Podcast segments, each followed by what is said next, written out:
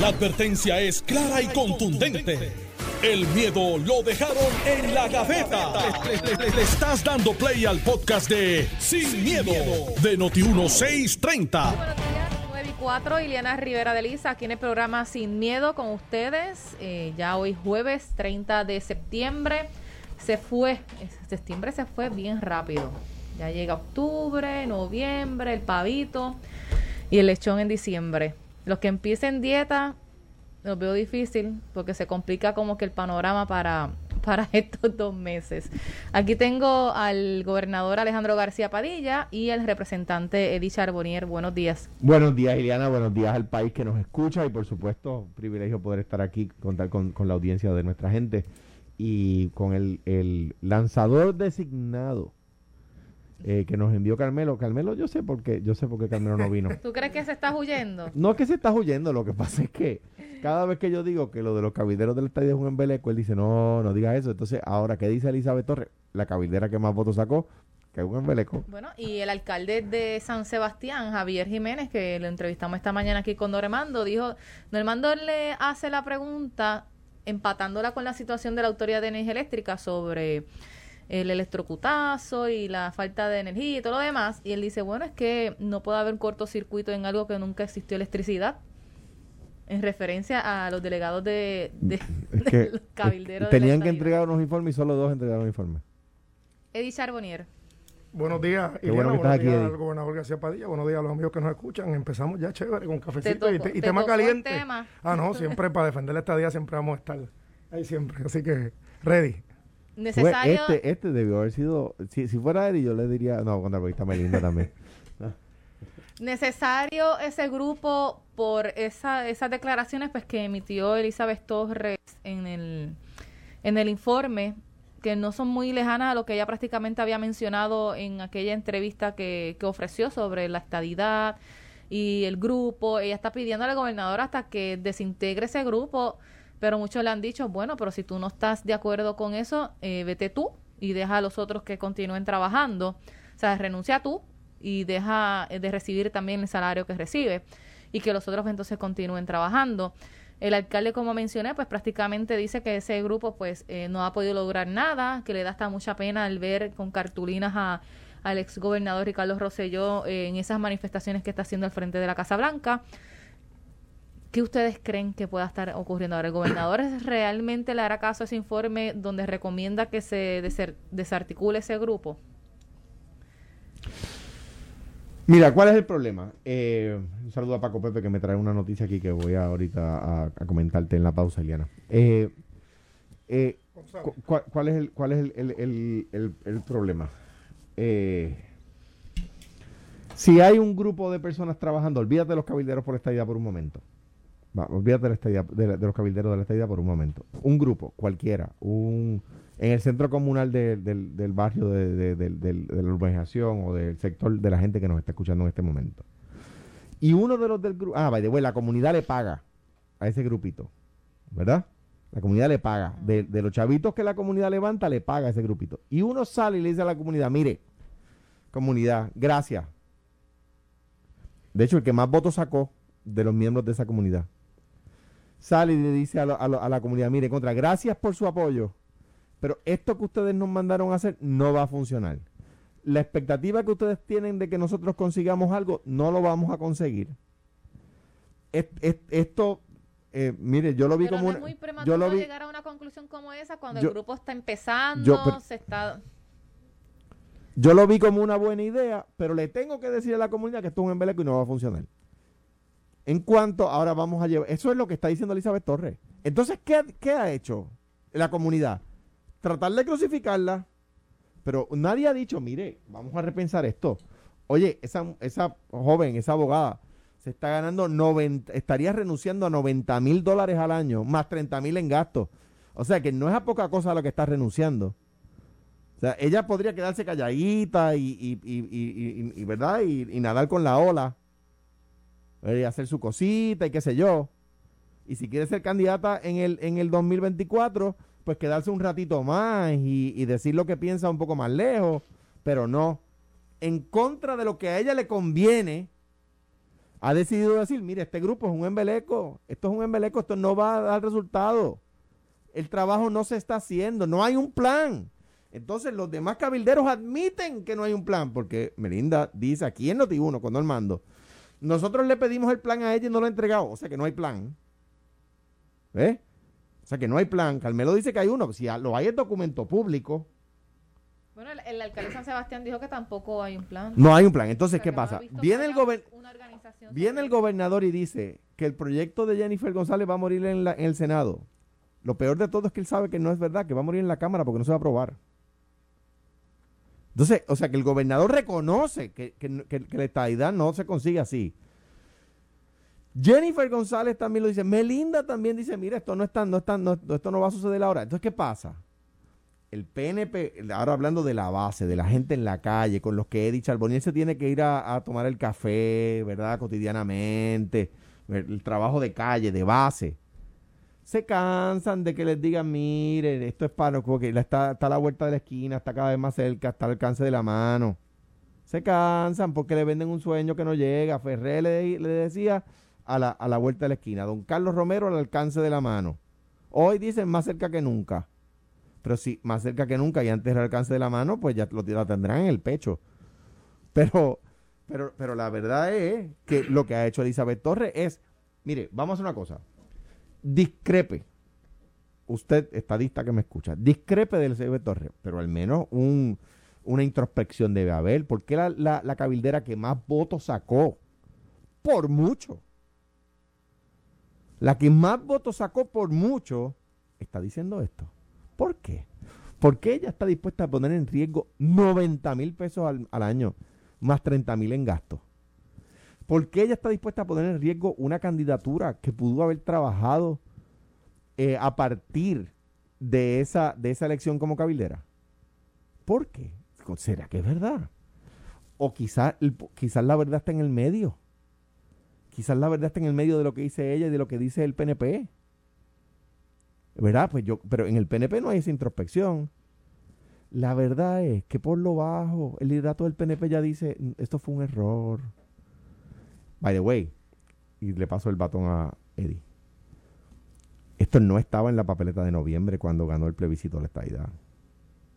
No, que no digan que este es el mandato, porque no lo es. Esto fue una ley que se aprobó el último día, el 30 de diciembre, para con ella pasarle por encima una ley que había aprobado Tomás, que le daba más poder al gobernador. Esta ley la firmó la gobernadora Wanda Vázquez por petición del gobernador electo Pedro Pierluisi.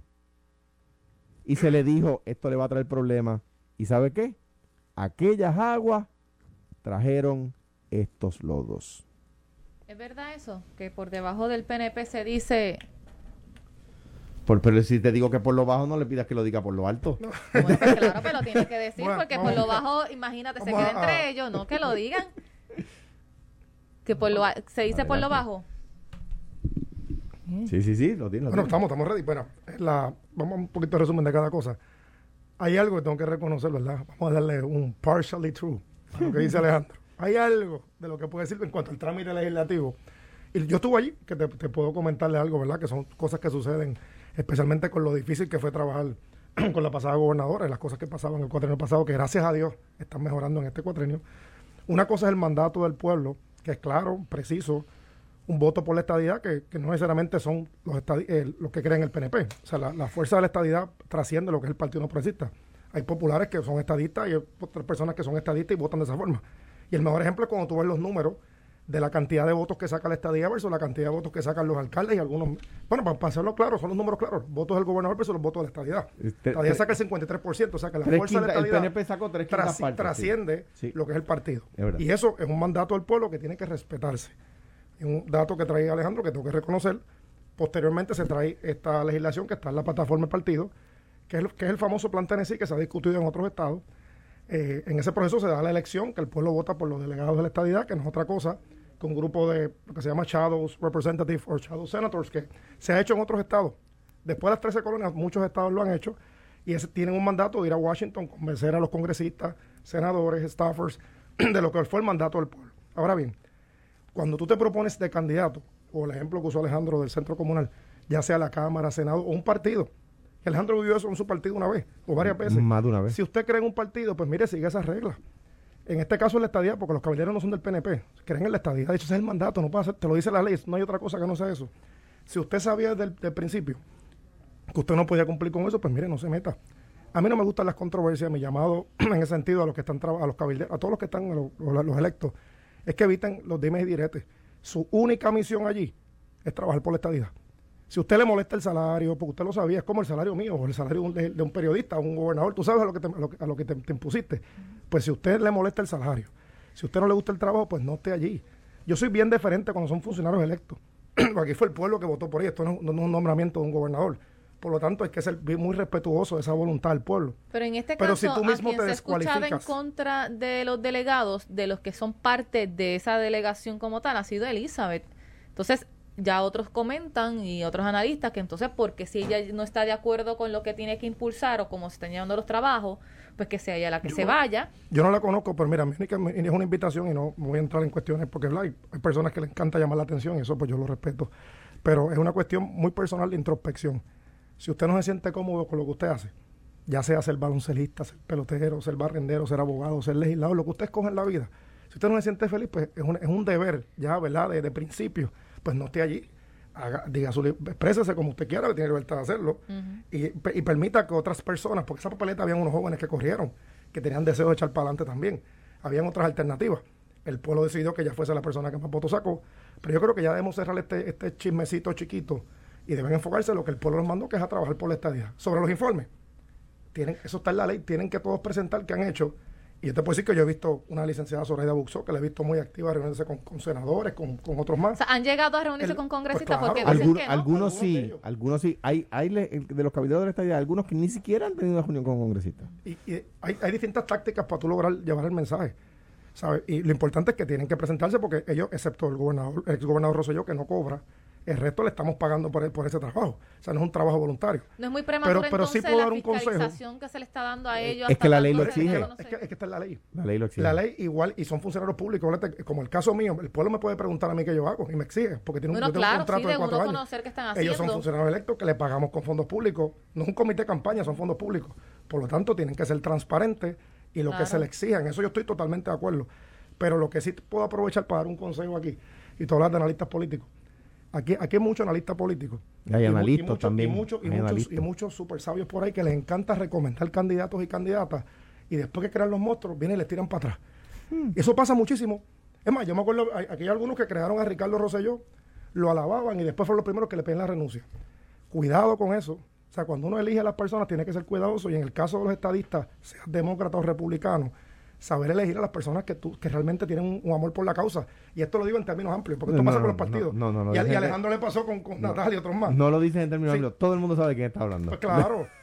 si, tú, vienes a un partido, yo estoy en el PNP porque soy estadista, eso es obvio. O sea, tú no puedes estar en el PNP y no creer la estadía, eso es un principio. Si tú no crees la estadía, pues búscate otro partido. Yo estoy de acuerdo. es una cuestión de sentido común. Pero, mi, único, consejo, porque no es una crítica. El grupo entonces a este momento no debe ser eh, desintegrado. Pues claro que no, si hay un mandato. Yo, yo, no, no, no. Hay un mandato. Yo discrepo lo del, mandato. La gente votó por ello, No, no, sí, yo discrepo del mandato, pero porque eso fue una ley que se creó después del, del resultado del plebiscito. El, plebiscito. el resultado del plebiscito, yo entiendo el argumento Claro, ya el Departamento de Justicia Federal les dijo, nosotros no aceptamos un, resultado que está bias, porque no está el ELA. Y el Departamento de Justicia Federal se lo ha dicho, el federal, se lo ha dicho bajo administraciones republicanas y demócratas. Ahora bien, dicho eso, yo entiendo lo que dice Eddie de la disciplina del partido, ¿verdad? De, espérate un momentito, si usted es PNP, usted tiene, ahí, pues mire, usted no le tiene que gustar todo el partido, pero tiene que ceñirse algunas, algunas alianzas mínimas, ¿verdad? Alguna algún pegamento mínimo que lo, que, que, lo, que lo vincule a usted al partido, ¿no? Y yo entiendo eso, y, los ejemplos que lo utiliza, de mi caso, que tuve varios, pues por supuesto, gente que era más de ellos que de cualquier otra cosa. Ahora bien, viene un, Déjame utilizar otro ejemplo. Un jefe de agencia y dice, le pasó a una jefa de agencia el año pasado, en esta agencia hay corrupción. Tú no puedes matar a la jefa de agencia por eso. Tú tienes que investigar si el jefe de agencia te dice allí hay corrupción. Tú tienes que investigarlo. Le pasó, le pasó a Teresita Fuente y le pasó a Raúl Maldonado. Tú tienes que, no, pues ¿cuál es la reacción? Fusilarlo al que, al que, al que dice que hay un problema. De nuevo, mire, quizá para, para, la, para la piel del PNP, las expresiones de Elizabeth Torres han sido abrasivas, le ha, le ha causado alguna irritación en la piel a los PNP, ¿verdad? Y eso yo lo puedo entender porque ella ha sido dura, ¿verdad?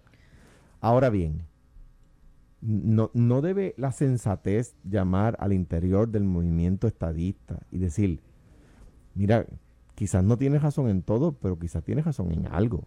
Yo pienso que ella tiene razón en lo que está diciendo. Y by the way, anoche Carmelo decía en Jugando Pelotadura, decía, pero es que parece el discurso de Alejandro García Padilla. Porque el que está con eso del embeleco es Alejandro. Eh, o sea que yo entiendo que, que de nuevo que eso, que eso que eso cause irritación urticaria en la, en la, en la epidermis del PNP, ¿verdad? Ahora, alguien debe llamar a decir, mire, aquí hay un problema porque no, ya no es el Partido Popular, ya eso no es una crítica de los antiestadistas, es una estadista, no solamente una estadista, la estadista que más votos sacó, sacó porcentualmente más votos que la propia estadidad sacó porcentualmente más votos que la estadidad y ahora el PNP la quiere fusilar. Pues eh, yo creo que alguien debe llamar allí a la sensatez y decir, oye, esto no está funcionando bien, no está funcionando bien. Estamos haciendo el ridículo en Washington, haciendo, parándonos allí este, con, con, con, cartulinas de, 25 centavos en la farmacia, eh, a eh, excepto el gobernador Entonces yo que no cobra, a 90 mil pesos al año más 30 mil en gasto. Está complicado. Mira, nosotros paramos el HR 2499 y el HR 999, creo que fue otro. Nosotros detuvimos, el 2499 fue de la manera más hermosa, porque no, no matamos el proyecto, sino que hicimos que el Congreso lo aprobara con el ELA. con el ELA, que, que tú veías la cara de derrote, ¿verdad? ¿Sabes cómo lo, éramos? Nueve personas. Deja ver si me acuerdo de los nombres de todos. Héctor Ferrer, que en paz descanse. Eduardo Batia. Roberto Prats. Juan Eugenio Hernández Mayoral. Jesús Manuel Ortiz. Eder Ortiz. Eh, eh, eh, estaba Jorge Suárez. Estaba Jorge Colbert. y estaba. Natal no estaba, ¿Cómo? Natal no estaba. No, no, no. Estaba. eh, eh,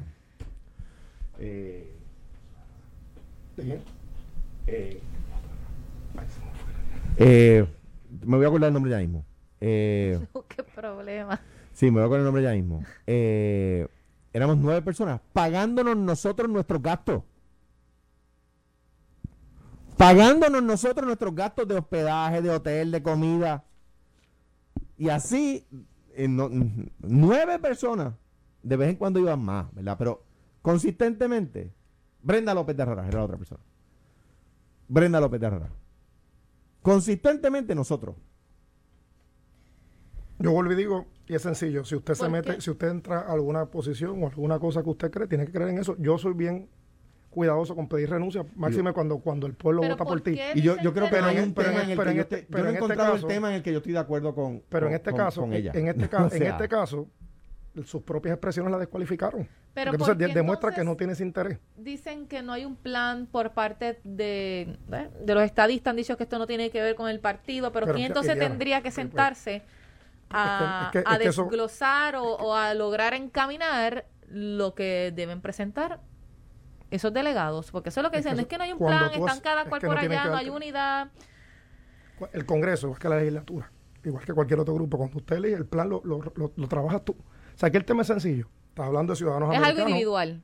Es que eh, de igual forma, las tácticas o, los métodos que tú utilices para lograr convencer, al, caso de los congresistas, los proyectos que están corriendo ahora mismo, que hay dos proyectos corriendo sobre estatus, uno de, un lado el Partido Demócrata, otro que está promoviendo la comisionada residente, es tú lograr convencer a los staffers, que son los que hacen realmente el trabajo y convencen al congresista, poder tocar los congresistas clave, lograr influenciar la opinión pública. Son varias formas de hacerlo. Y eso no conlleva que yo te voy a dar un libreto en Prafo, te voy a dar un libreto en algún sitio, tú tienes que hacer tus movidas. Fíjate cómo, te voy a dar el ejemplo, la licenciada Soraya Buxo lo está haciendo. O sea, cada, cada cual lo puede hacer a su forma. O sea, yo no pueden llamarse y decir, mira, vamos a reunirnos todos con fulano para...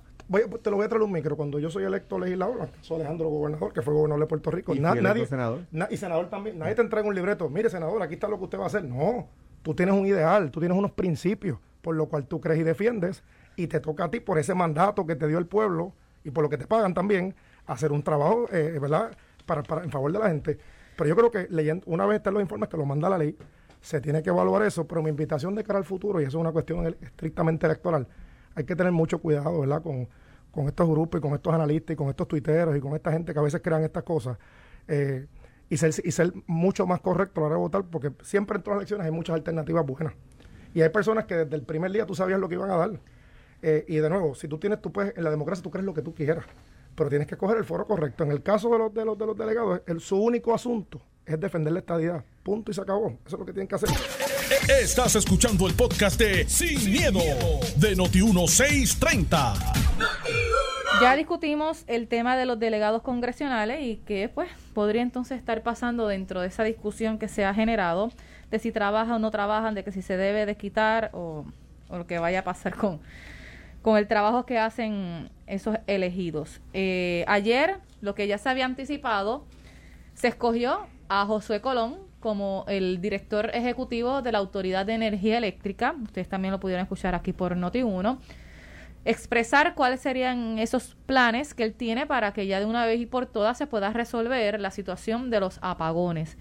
Ayer se había anticipado que para este fin de semana eh, pudiera estabilizarse el sistema, pero han surgido otras situaciones como palo seco y todo lo demás, pero que están trabajando sobre ella y todos cruzamos los dedos para que ya esta situación de los apagones pues disminuya, porque al parecer la situación es un poco complicada, que, que pudieran continuar eh, por la situación de las calderas y todo lo demás, pero que ya de verdad la gente pide que por favor se logre estabilizar un poco el sistema y pues la apuestan a Josué Colón.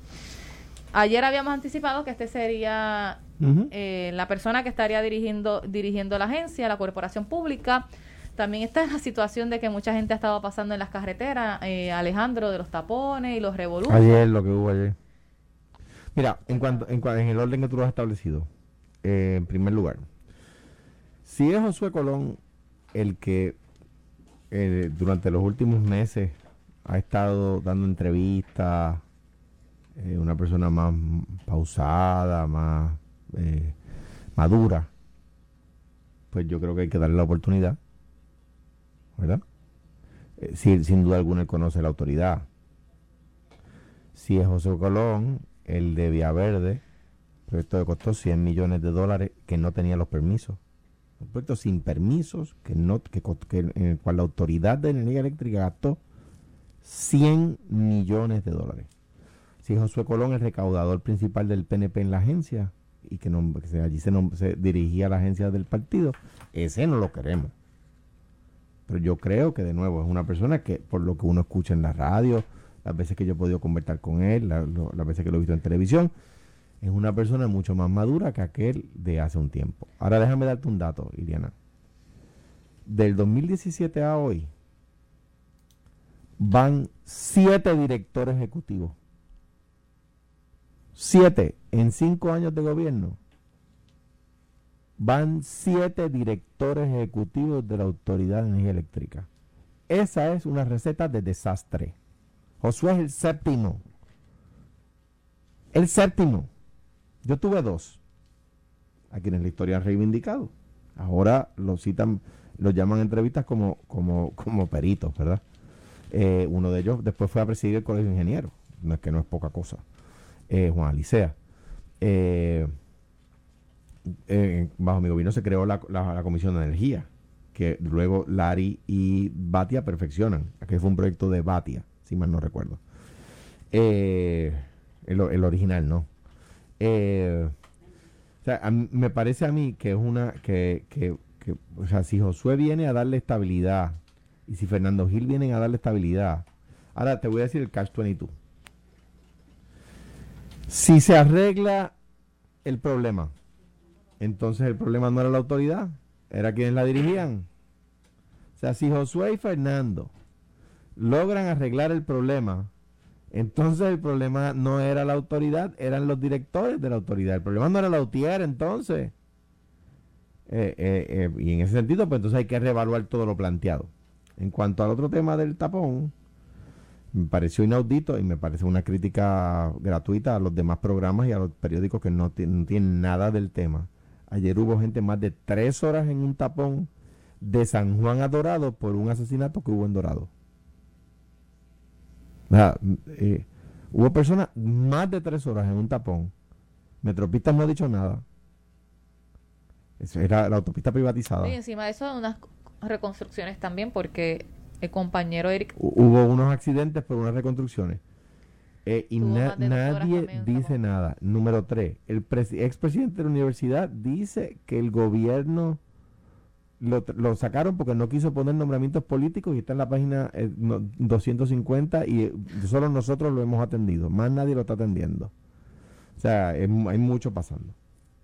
Bueno, sobre el tema de, de la autoridad eléctrica, yo conozco al ingeniero Colón, hizo un buen trabajo la otra vez, conoce de los temas. De hecho, lo hizo Alejandro. de hecho, mira, y ahora, ahora, hay que aprovechar porque hizo, hizo, un buen trabajo. Esta mañana el director de la corporación del Pepino, el alcalde Javier Jiménez. el alcalde de San Sebastián, eh, Javier Jiménez, dice, bueno, muchas cosas de las crisis ocurrieron estando él al mando. O sea, pero, pero, mira, pero, más que eso, mira. todo el mundo, Eddie Charboniel, perdóname, Eddie, eh, y yo no me dedico a defender a Josué, pero Eddie Charboniel es hoy un mejor legislador del que era cuando el día que entró. Definitivo, con, los años uno aprende. Especialmente cuando tienes la oportunidad de, tener un segundo. De nuevo, si es, el, si es el Josué Colón que anda por ahí en los medios, suena mucho mejor que el que estuvo en la autoridad en el 2012.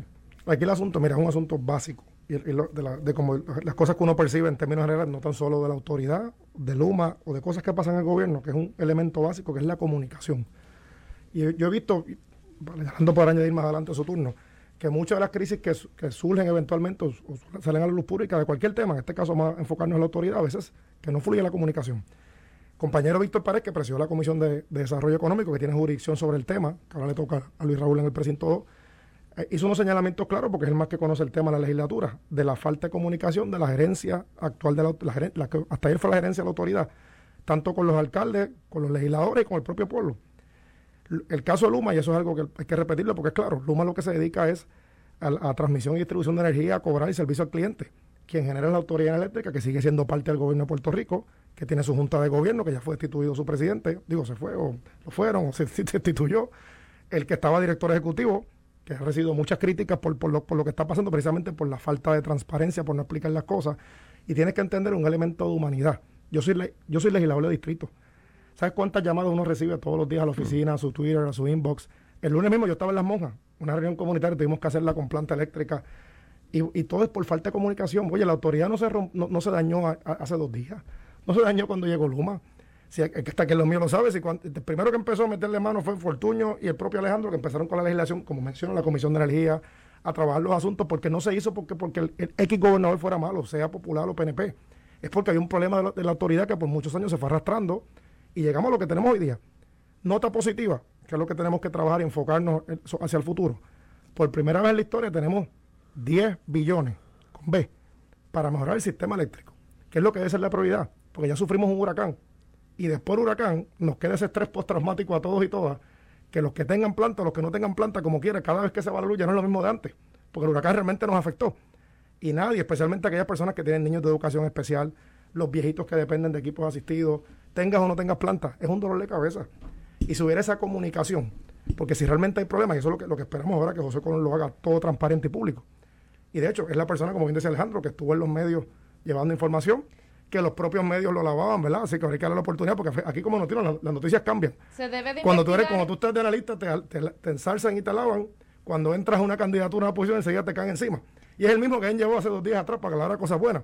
Así que en ese sentido. hacer una investigación a los de la Junta de Gobierno y a los pasados directores de la autoridad por la forma en que se trabajó en la Autoridad de Energía Eléctrica? Yo me enfocaría los prioritarios, porque transparencia siempre tiene que haber. Pero ahora mismo la prioridad 500% debe ser, vamos a ver, la reestructuración del sistema eléctrico, presentar los documentos que tienen que entregar el gobierno federal para que el dinero se desembolse, comenzar los procesos de reconstrucción del Power Grid o el sistema eléctrico en todo Puerto Rico, porque oye, no hay que ir a Harvard, estamos en el, Caribe. Dios, yo espero que nunca venga más un huracán en los próximos años, ¿verdad? Pero la probabilidad que una tormenta, un huracán nos toque por estar en el Caribe es bien alta. Esa debe ser la prioridad. generación. Gracias a Dios Se- no años se viene diciendo, años, que las plantas son viejas, que si la tecnología es vieja, que si no sé qué, eso lo vine escuchando yo, yo de- lo escuchando yo de chiquito.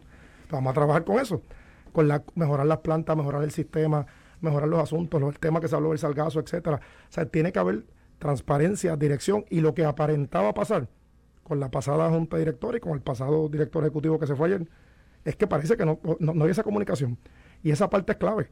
Eso es lo que yo creo que ha fallado Luma y ha fallado la propia autoridad en comunicarle al pueblo. Y tengo que en sentido felicitar a José Colón porque es una persona accesible.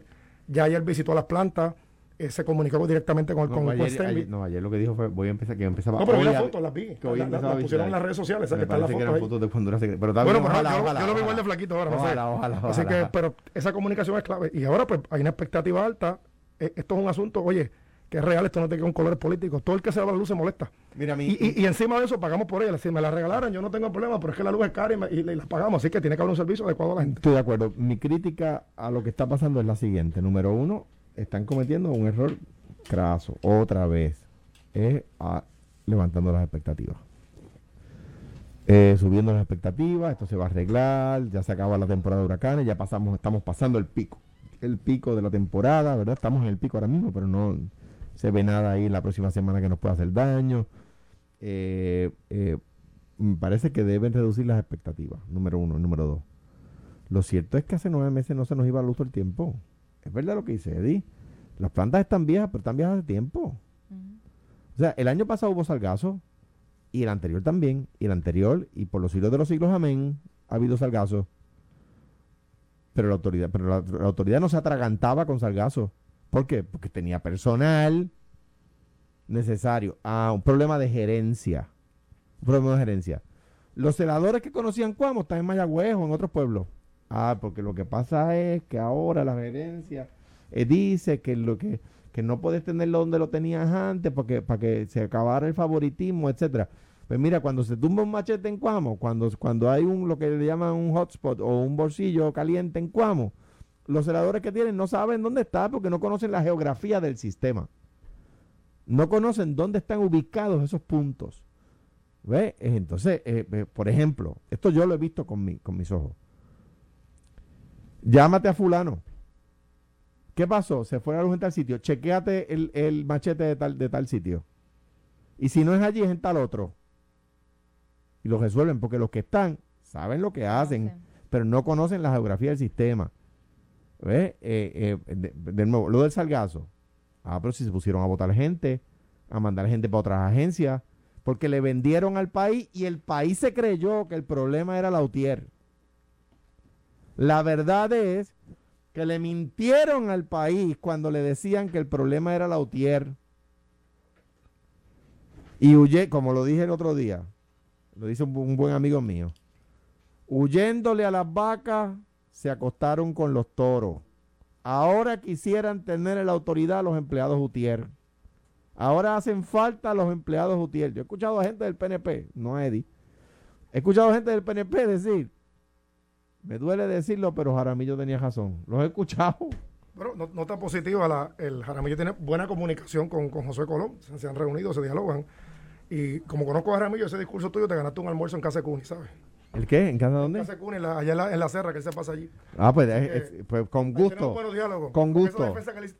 Con, gusto. Bueno, Alejandro, rápido. Esa demanda que está entablando el presidente de la UPR, el expresidente de la UPR, por los supuestos daños y perjuicios y el incumplimiento de contrato. Las demandas, en esta y todas, tienen una valla que saltar, que se llama probar los hechos, ¿verdad? Probar lo alegado en la demanda. Él, él dice que desde la propia fortaleza le pidieron que nombrara personas políticas que él se negó y eso le costó su puesto. Yo me imagino que los que acusaron a un presidente y a un rector por un chisme de un grupito de acomplejados, y añado un paréntesis, tan acomplejados, peor que los acomplejados son los que trataron de lavarle la cara a los acomplejados, pero un grupito de acomplejados, yo me imagino que ahora están redactando informes y busca- pidiendo información, ¿no? Porque aquello no surgió de una demanda, aquello no surgió de declaraciones juradas, aquello fue un chisme de, gente inteligente, pero que tiene complejo de no ser más inteligente que los que lo rodean. Yo espero que ahora, me imagino que ahora eh, aquellos están buscando, están haciendo informes y buscando información, me imagino yo, ¿no? Bueno, estaremos al tanto de qué ocurre entonces con esa demanda que esta- establece el, el expresidente de la UPR, Jorge Haddock. Bueno, Esto fue, el podcast de Sin, miedo, de Noti1630. Dale play a tu podcast favorito a través de Apple Podcasts, Spotify, Google Podcasts, Stitcher y notiuno.com.